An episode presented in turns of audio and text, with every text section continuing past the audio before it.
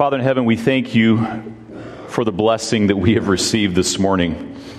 The blessing of the baptisms, the reports on what you are doing in people's lives right here in this community, in this church, for the music and for the scripture. And so now, as we open your word for a bit more, we pray that the Holy Spirit would continue to be here and speak to our hearts. In Jesus' name, amen. So, I was gathering with some other Christian attorneys in the town where I live. Um, we get together about once a month at a coffee shop and, and pray together and fellowship a little bit. And uh, one of the attorneys uh, and I were talking, and he said, Steve, the world has changed. It's different it's never been like this in our lifetime. And I thought, well, that's, that's certainly true. That's an understatement, isn't it? And a lot of people in our world are thinking that, aren't they? In fact, even people that are not particularly religious are wondering what's going on in the world? Pestilence, wars, rumors of wars, anger division to a point that we haven't seen in decades, maybe centuries. And of course, add to that all of the um, mass shootings we've been seeing just in the last few weeks, right? One right after the other. All of this happening in rapid succession, seemingly all at once sometimes in this never ending cycle that seems to continue to escalate. And so, even those who may not be particularly religious are wondering are we on the verge of the end of the world? Let me see if my slides are, are going to be up here today. Oh, there we go. But here's an even more important question for us to ask as Seventh day what? Adventists. Isn't that who we are? Adventists, we are people who believe that Jesus will return soon, don't we? It's in our name, it's in who we are, it's in our DNA as a movement. Here's a question I think we ought to be asking Is it the end of the world? Of course, yes. We know the end of the world is near. We've been saying that for the last 170 years or so. But here's the question If it is, the end of time, what should we be doing about it? That's the question I've been asking myself recently. And to answer that question, I want to take you to a prophecy about the world right before Jesus returns. Now, I understand that you have been journeying through the book of Daniel. Is that correct? Lots of good prophecies in Daniel and also Revelation. Revelation harkens back to Daniel a lot, doesn't it? Lots of good stuff. And of course, we as Seventh day Adventists love those books because the messages there are they're timely, they're important. But today I want to take you to a different prophecy, one by the Apostle Paul. But before we get there, let's just review, let's ask a question about why God gives us prophecy to begin with. Um, is it just so that we are in the know? That we know something that other people don't? You know, Jesus gives us a clue. If you go to Matthew chapter 24, of course, this is the, uh, the sermon Jesus gives right before he goes to the cross. That is his version of the end of time, isn't it? Matthew 24, Jesus tells us in verses 42 through 44, he says, Listen, I'm telling you these things so that you can watch and be ready. So that's one good reason why God gives us prophecy. Additionally, in John chapter 13, Jesus tells us in, in John's rendering of this same sermon, he tells us some different things that Jesus said. Here's one of the things Jesus said right before he goes to the cross. He tells us this I'm telling you now, before it happens, so that when it does happen, you will believe that I am who I am. In other words, when we see prophecy fulfilled, our faith in God's word is strengthened. We know that God is credible, that he's reliable. But I'd like to suggest that there's an even more basic and perhaps more important reason why God gives us prophecy. And we catch a clue of this when Jesus, in the same gospel, the Gospel of John, is talking to the religious leaders of his day. Now, these religious leaders knew the, their Bible, did they not? Absolutely. They were uh, probably had it memorized better than most of us do. Uh, so they, they had a lot of head knowledge, but notice here what Jesus tells them. So he said to them, Listen, you are studying the scriptures diligently. Number one, let's ask this question Is that a good thing to do? Yes. Uh, because that you think that in them you have eternal life. Now, I've shared this message with a few other churches, and uh, I, I, like to ask this question. It's a little bit of a trick question, and I ask people, and the answers, the, the responses are interesting. Uh, do you get eternal life from, from the Bible? Yes or no? Well, it's, it's a little bit of a trick question, right? Because on one hand, we could say, yeah, the, the way to find eternal life is revealed in the Bible. But does the Bible itself, or just knowing the words of the Bible, understanding the prophecies of the Bible, does that give us eternal life? Well, you guys are you guys are on it here today. Now look what Jesus says. He says, "These are the very scriptures that testify about who? About me. This is Jesus talking. Yet you refuse to come to me to have life. Now, this is ironic, isn't it? That the very scriptures that the Jewish leaders and, and religious uh, you know, teachers were studying were trying to lead them to somebody that they were rejecting. And so Jesus said, You can have head knowledge, but miss the point of Scripture at the same time. Isn't that what he's telling us here? And I would suggest to you that this can apply to prophecies about the end of time as well. Because, like the Jewish religious leaders who were Bible students and were pious people, uh, in their study of Scripture, though, they missed the point of Scripture itself, which was the Messiah that those Scriptures pointed forward to. And so here's something important, and that is that the point of prophecy is to lead us to Jesus so that we can experience eternal life. He is what it's all about. The Bible writers testify about him. And if our study of Scripture and prophecy does not lead us to know him and to live life more like him, then we have missed the point of prophecy. Paul, by the way, in his epistle to the Romans, chapter 13, verses 11 through 14, which I will not quote to you today in full, he agrees with this. He basically says there listen, it's time to wake up. Prophecies are telling us that Jesus is coming soon. He's telling us this 2,000 years ago, by the way. And he's saying it's time to wake up because, um, uh, you know, the night is nearly gone, the day is at hand. Let us cast off the works of darkness. Let's follow Jesus, in other words. And then he goes down in verse 14. He says, But put on the Lord Jesus Christ and make no provision for the flesh to gratify its desires. Paul is telling us prophecy should lead us to come to Jesus, to accept his working in our lives, and to become more like him, right? He's telling us pretty much the same thing there that Jesus was telling the religious leaders. Now, it's interesting because in Matthew 24, going back now to Matthew's version of, of end time events, okay, Matthew 24, Matthew tells us that divorcing Jesus from Scripture will be an issue at the end of time. You want to see? Go to Matthew chapter 24 and look at verse 4. So, Jesus, first of all, starts out his sermon. He says, Watch out that no one deceives you for many will come how? In my name, saying, I am the Messiah, and they will do what? Deceive many. They're going to come in Jesus' name, but not with his message, not with something that will lead to the point of what prophecy is about, which is the real Jesus. There will be false messages about Christ. Going on to verse 24 For false messiahs and false prophets will appear and perform great signs and wonders to deceive, if possible, even the elect. See, I've told you ahead of time. Notice, if possible, even the elect, the chosen ones, you, me, will be deceived. Now, that's some pretty strong deception, don't you agree? And Jesus tells us how it will happen. They will come in his name.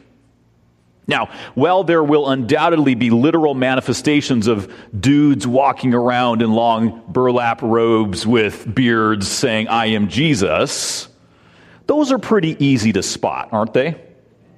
You know, you can be like, okay, nope, not Jesus. We know he's coming in the clouds, right?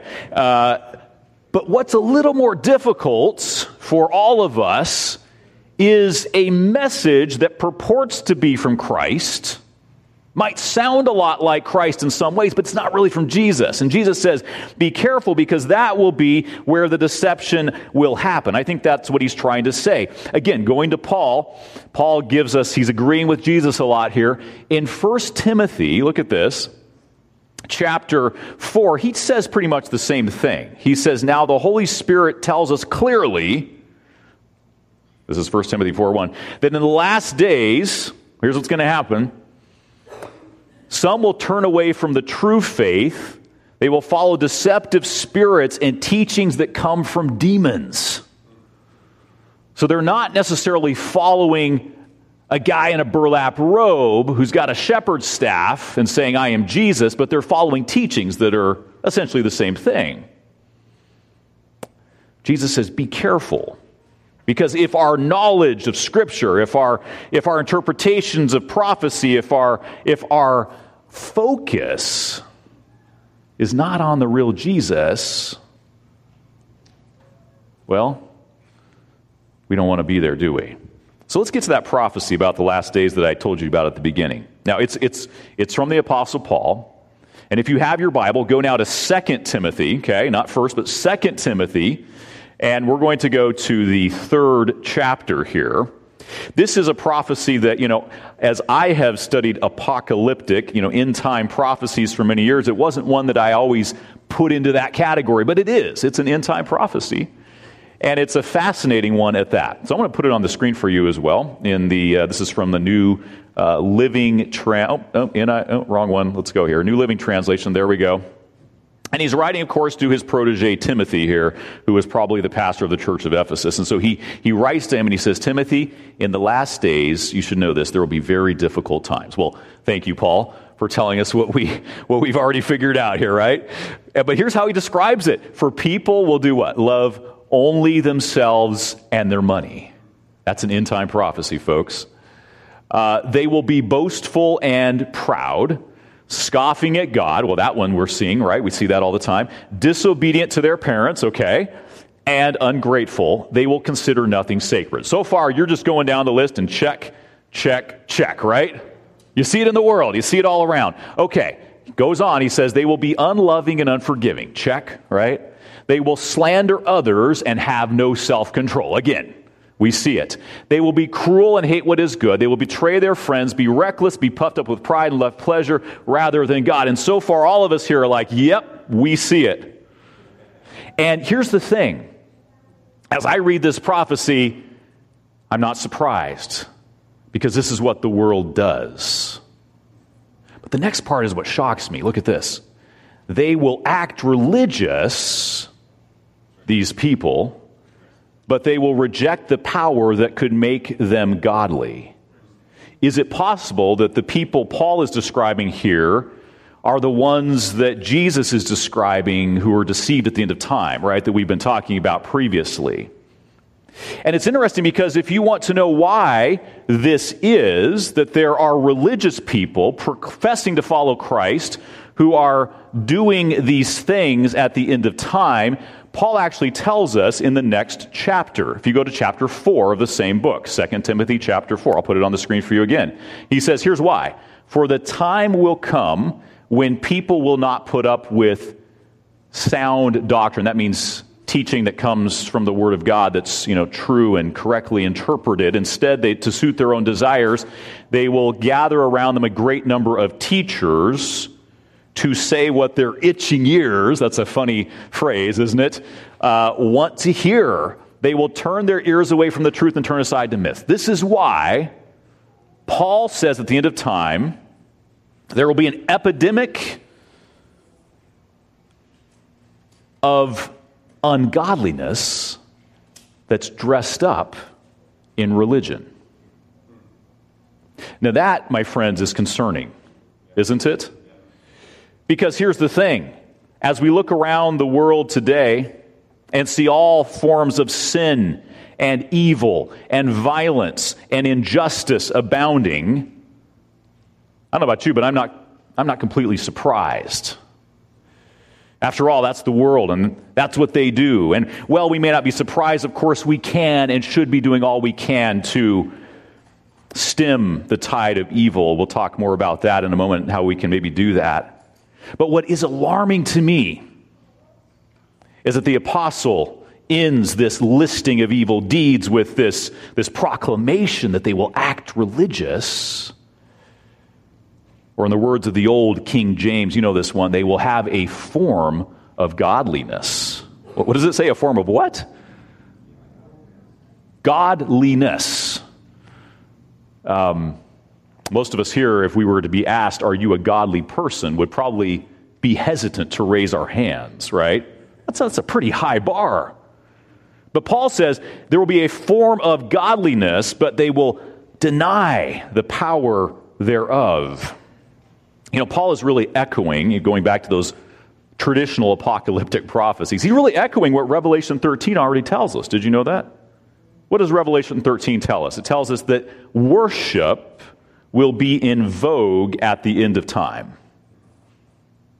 Religion will be in vogue before Jesus comes back. And in fact, this religion will be so in vogue that uh, this lamb like beast, the second beast of Revelation chapter 13, which we as Seventh day Adventists have traditionally understood to represent our beloved country, nation, the United States, that this second beast nation would enforce a false version of Christianity, of the Lamb's religion on the world. And so, Paul is just telling us the same thing here that this end time false religion will be one that appears godly in many ways, but it's without the Holy Spirit. Counterfeit worship, a counterfeit Jesus that misses the point of it all. So, how do we know? How do we know that we're following the Lamb wherever he goes? Well, we don't have time today to discuss all the intricacies and ins and outs of these prophecies, but I wanted to share with you one prophecy from the Old Testament I think will kind of guide us as we seek to follow Jesus, because that's what we all want to do, isn't it? I want to take you back to Isaiah chapter 58. Isaiah chapter 58. You may be wondering, how does Isaiah have anything to do with Revelation or with Paul? But if you know Revelation, which I'm sure you do, because I know your, your, your pastor here, Pastor Page, is studying Daniel with you, and I'm sure you've studied Revelation many times before, you know that Revelation, John, the Revelator, borrows from the Old Testament, doesn't he? In fact, there are hundreds of allusions to the Old Testament in the book of Revelation. Not only the book of Daniel, but also the book of Isaiah and Jeremiah and Ezekiel.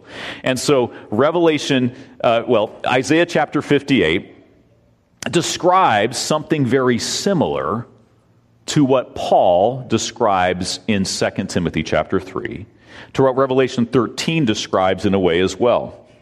This idea of church people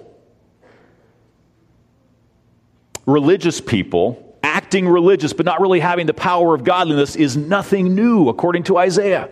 Go to Isaiah chapter 58 starting in verse 1 or sorry verse verse 2 it goes on to say there it says yet these people in Isaiah's day act so pious. They're religious. They come to the temple how often? I'm reading from the New Living Translation here. Uh, they come every day.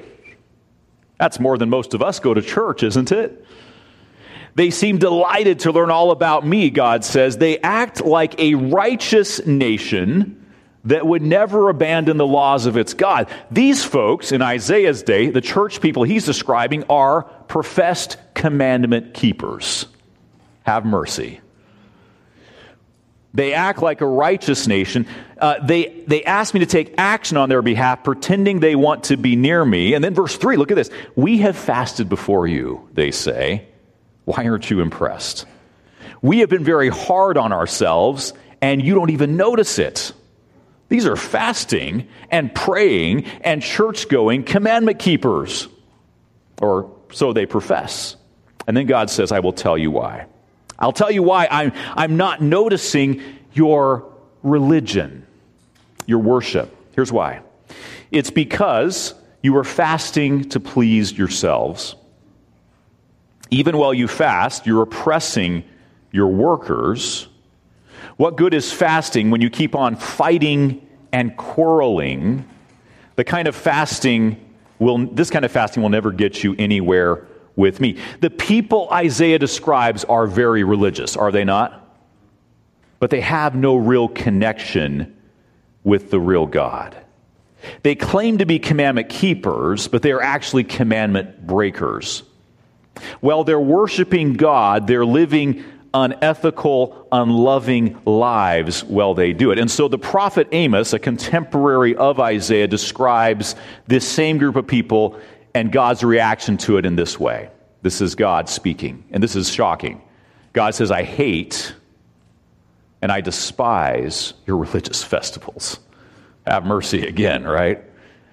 Your assemblies are a stench to me. Away with the noise of your songs. I'm not going to listen to the music of your harps. But here's what he wanted let justice, how we treat other people on a horizontal level, in other words, roll on like a river, and righteousness like a never failing stream. You see, while enthusiastically worshiping God, they're ignoring the Spirit's voice and the commands of God's Word in other areas of their lives, and specifically in this case, and how they relate to people in the world around them. No doubt they treat some people well, but others not so well.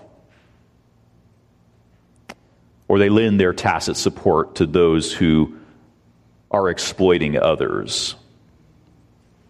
And so Jesus actually, I think, hits this nerve in the Sermon on the Mount as he describes what true worship is all about. Do you want to see a verse that I have been just, I don't know, um, I've been meditating, I've been marinating, if I can do that. Can I marinate on a verse? Can I marinate a verse in my mind? Is that okay? Matthew chapter 7, verse 12. Open your Bible. I don't have it on the screen for you today. Matthew chapter 7, verse 12.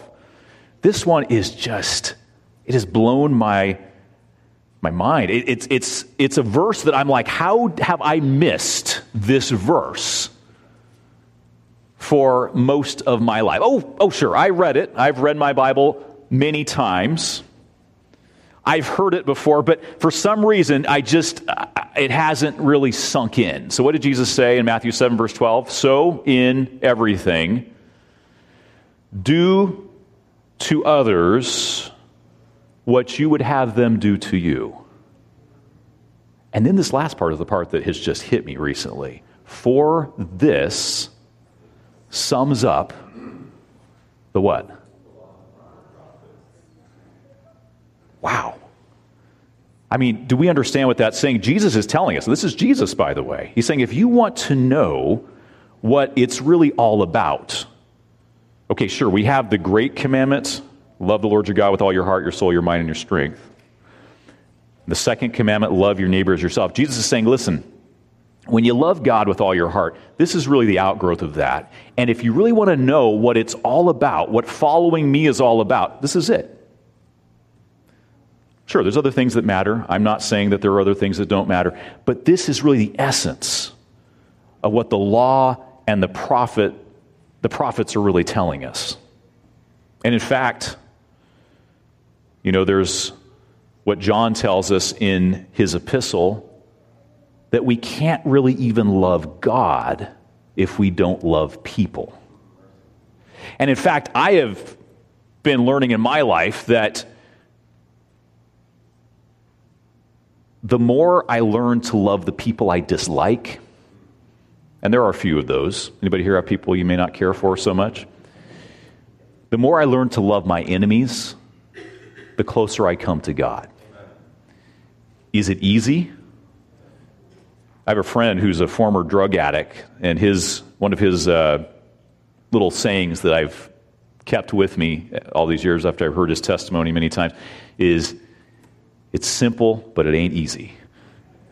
This command, this maxim that Jesus gives us here is probably it's the most profound thing I think that one of the most profound things in scripture and it's also one of the most difficult things to live in our lives.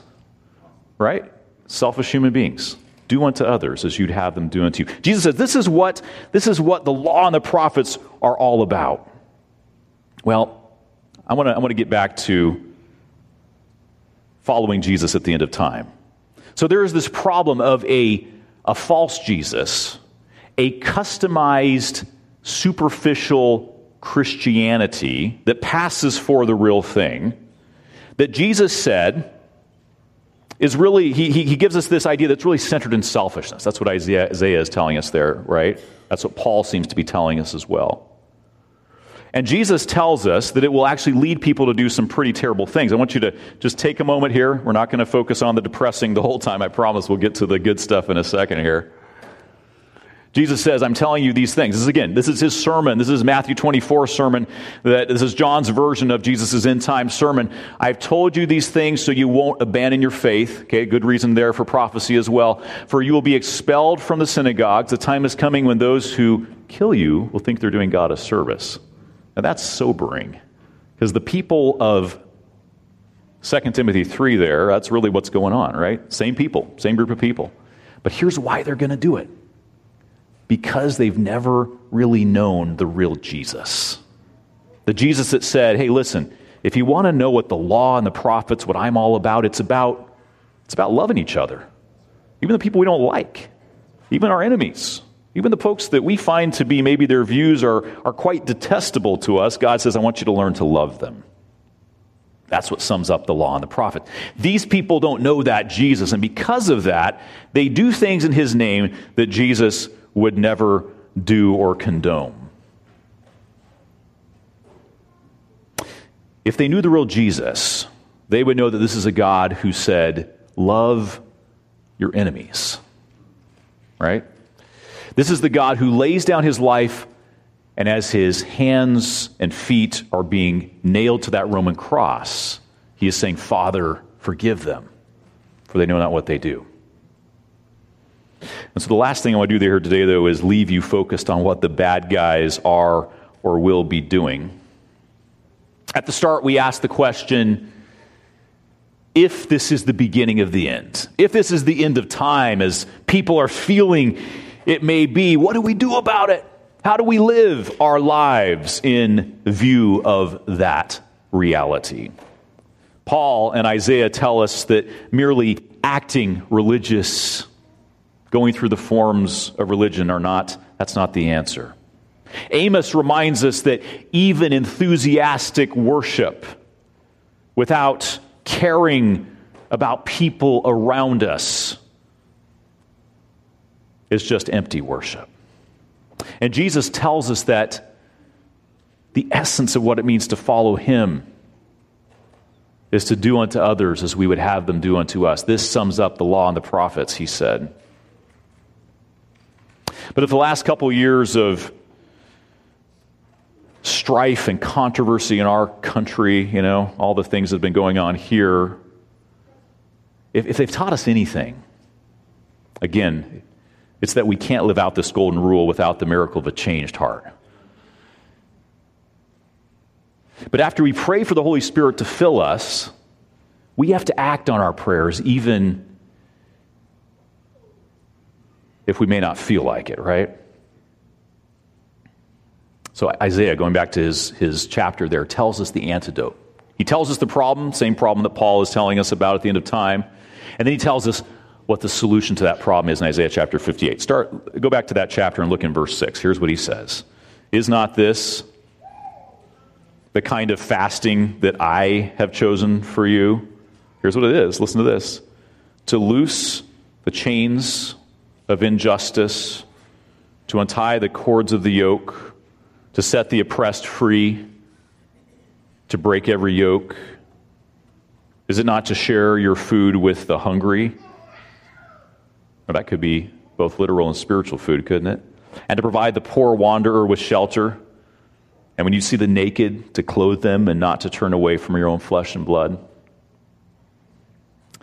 Be great to flesh out what all that looks like in real life, but I see some of what you folks are doing here at this church is doing these very things. Praise God for that.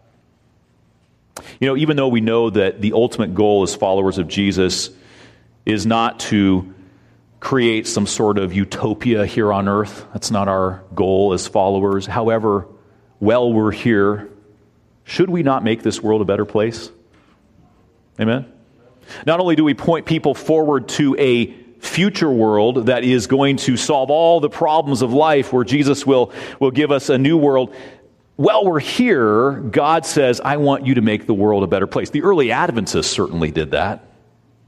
You know, they were involved in all sorts of issues to make the world a better place in their day and age. They were involved in the abolition of slavery. They were involved in the movement to prohibit alcohol. You know, whatever you think about all of that, the point is, they were involved in their world. And we know that even though we as Christians will never create a world that is perfect in the here and now, we know that God can still work through His church in the here and now. And that's why you have your farm, I assume, here in town, right? You're making a difference in this community through that farm. You're doing it with all the other activities of this church as well. And while evil may still appear to triumph in our world this side of heaven, God still calls us to do the work that Isaiah outlines there in Isaiah chapter 58 to do justice, to love mercy, to walk humbly with our God, as the prophet Micah put it. Martin Luther King Jr. many years ago said these words, and I think they kind of express this well. He said, You know, evil may so shape events that Caesar will occupy a palace and Christ a cross. But look at this. But that same Christ arose and he split history into AD and BC. Somebody ought to say, man, that's good news, isn't it? So that even the life of Caesar must be dated by his name. Yes, he says, the arc of the moral universe is long, but it bends toward justice. Jesus will come soon and he will make all things right. But in the here and now, God still says, I want you to work to make the world a better place. Here's the promise in, in, in, verse 8 of Isaiah 58. It says, Then your light will break forth like the dawn, your healing will appear quickly, and your righteousness that's really God's righteousness shining through us will go before you, and the glory of the Lord will be your rear guard. Ellen White actually said, you know, if you want to know what God's God wants his church to be doing right now, practically speaking, read the uh, Isaiah the 58th chapter. Read that chapter over and over again. It is present truth for the people of God. We could talk so much more about this, but it goes on to give us some amazing promises there in verses 9 and 10. Then God says, when your worship is more than a form, when you're saying, I not only want to profess Jesus, but start acting like Jesus in the world, then God says, You will call. Oh, look at this. And the Lord will answer. You will cry for help, and He will say, Here I am. If you do away with the yoke of oppression, with the pointing finger and malicious talk, and if you spend yourselves on behalf of the hungry and satisfy the needs of the oppressed, then your light will rise in the darkness and your night will become like the noonday.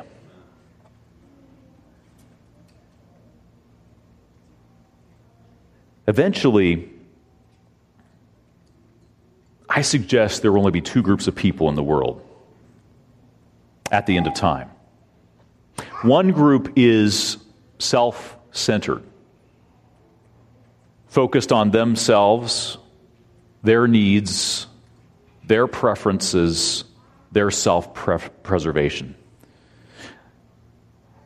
The religion of this group will be a powerless formality that leads them to justify even killing others in the name of Christ. That's one group. The other group is motivated by the love and, yes, even the fear of God to worship Him and to love and serve people like Jesus did, even their enemies. They work to make the, the, world a better place, to share with others this everlasting gospel so others can experience eternal life true. They pray, Thy kingdom come, Thy will be done on earth as it is in heaven. They're working to make the world a better place while they wait for Jesus to come back. Here's how Ellen White described it. I'm going to share a quote with you uh, from her that she describes, I think, a way, a simple way that you and I can be involved in this work. Look at this. This is for us, church. If all who know the truth, well, that's us here, isn't it?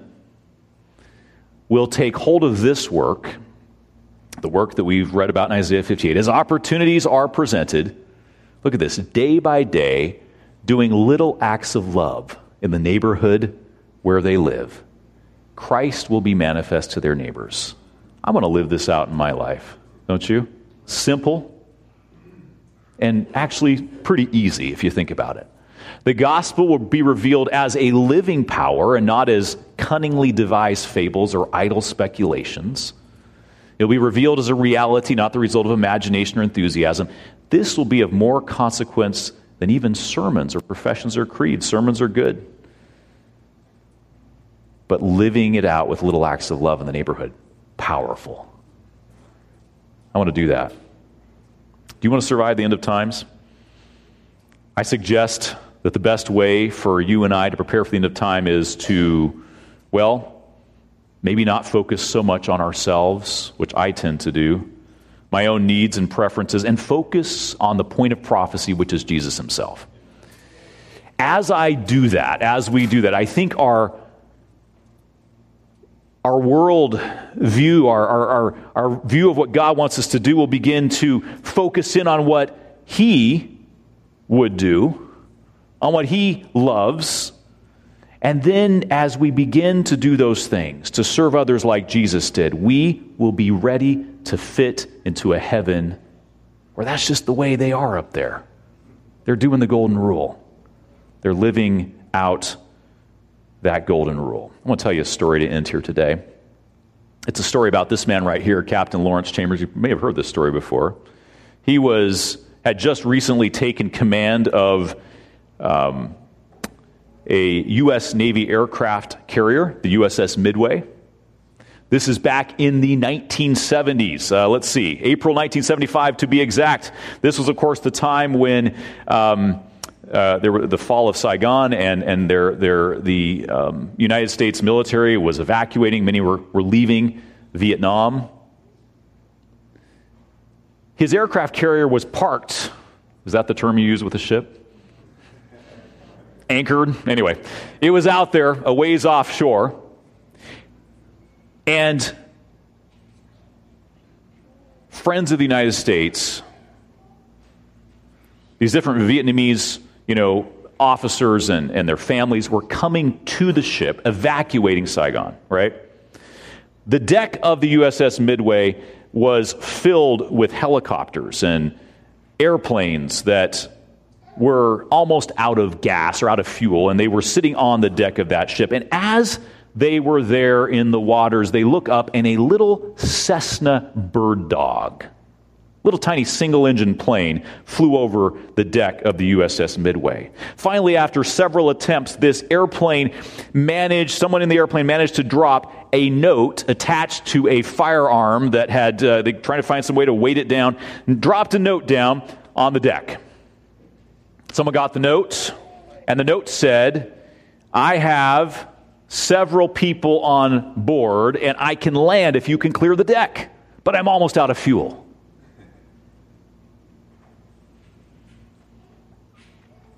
Now, aboard that little Cessna bird dog airplane was a South Vietnamese officer. He had fled the collapsing nation to save his family, and, and Chambers, Captain Chambers, saw as he looked through his field glasses that there were at least two small children on that plane. Now, Captain Chambers had received orders from higher up to tell other planes to ditch in the ocean. We'll come out and rescue you once you, you know, once you land in the water. Well, Captain Chambers looked up and he thought, you know, the pilot will survive. Maybe the person in the passenger seat, this is a two seater, those kids aren't going to make it. I can't tell them to ditch. That plane will somersault in the water and, and, and, and, and, and those kids won't make it. And so Captain Chambers did something risky. He decided to disobey the orders from higher up and he sent out a message to the whole ship all hands on deck. And so suddenly the upper deck of this aircraft carrier was filled with sailors. And then the order was given twice. And it was written down in the ship's log. Captain Chambers wanted there to be no mistake as to who had given the order. The order was given to clear the deck. Now, Captain Chambers, in an interview about 10 years ago, I think he died maybe about eight years ago, um, said that while the deck was being cleared, he decided to turn his back because he didn't want to know exactly how much military equipment was being pushed into the ocean. He knew he was going to be court martialed for this, and he thought, you know what? I'm just going to say, I don't know how many helicopters got pushed into the water hundreds of thousands of, well, millions of dollars of military equipment went into the water that day. Helicopters without fuel that couldn't move were pushed aside so that one little airplane could land on the deck of that aircraft carrier. Now, keep in mind, Captain Bung Lee, the South Vietnamese officer flying that little bird dog, had never landed on an aircraft carrier before his little Cessna bird dog didn't have a hook that could come down and catch that arresting wire as the plane went across the deck of that ship to slow it down. You know how that works, right? And, and, so Captain Chambers thought, you know what I'm going to do? I'm going to turn this ship into the wind. And we're going to speed up as fast as we can to give that little airplane as much of a chance as possible to land and to slow down and to make it. And so that's exactly what they did. They turned the ship into the wind, and there is a picture as Captain Bungley brought that little airplane down into onto the deck of the USS Midway and successfully landed that little airplane right there on the deck. As soon as this picture was taken, and the propeller stopped whirring or whatever, you know, the, the, the, the ship or the plane was surrounded by sailors there. The question was had it been worth it? Was it worth it for Captain Chambers to risk his career, perhaps? Defying orders? All of that military equipment to save the lives of just a few? Was it worth it? This is a picture from just a few years ago. And there's Captain Chambers standing there in the Hawaiian shirt beside the airplane. Bung Lee, the pilot of that plane, is inside there. And here are some of his children and now grandchildren. The children were the ones on that little airplane who were saved many years ago. Was it worth it? As it turned out, Captain Chambers never was court martialed for this. You know, the story reminds me just a little bit of Jesus. It reminds me that as Christ hung upon the cross, Satan tormented him with the question Will it be worth it? Is this really going to work? But no matter, Jesus would die. He would die for a sinful world that had rejected him. He would die for his persecutors. He would die for his betrayer. And he would die for you and for me. And now he says to us, Come, take up your cross, and follow me. And as we do, we find that there is joy in knowing Jesus and in loving and forgiving and serving a world in need like him. And that, my friends, is, is the point of prophecy. Let's pray. Father, today you've called us to live for such a time as this. Our world is our world is in a sad state. But you've given us life in 2022 for a reason. You have called us as your church to live out the life of Jesus in the world today. It's got to be a reason, Lord, you gave us life right now. And we are here today because we're just saying, Lord, we want to fulfill whatever purpose that you have called us to. Well, let me put it a different way, Lord. We want you to fulfill that through us.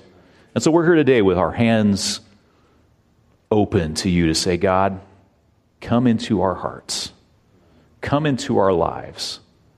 Lord, forgive us for where we have ever worshiped you without really following you. But today we're here to say, God, we just want to follow you wherever you go. We want to represent you in a world that gets you wrong so much of the time. And Lord, we are sure that we'll make mistakes along the way, but never mind. You said, just follow me. Take up your cross, follow me, and we will, you will show us the way. This is our prayer today. I thank you for this church here in Templeton Hills and their witness in this community, God.